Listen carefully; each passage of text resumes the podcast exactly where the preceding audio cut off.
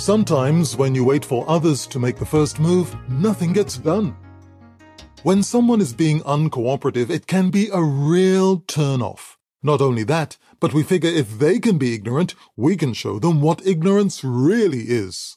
Well, the problem with such a reaction is that we end up with a couple of stubborn people in a face-off, trying to see who can be the most ignorant. Nothing gets done as the anger builds. But why do you have to wait for someone else to cooperate? If you know something needs to be done, why not do it, or at least get started?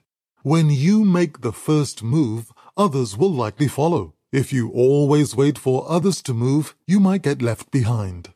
You know, sometimes people are uncooperative simply because they are afraid. So today, why not show some courage and inspire someone? Hope you have a day filled with courage and inspiration.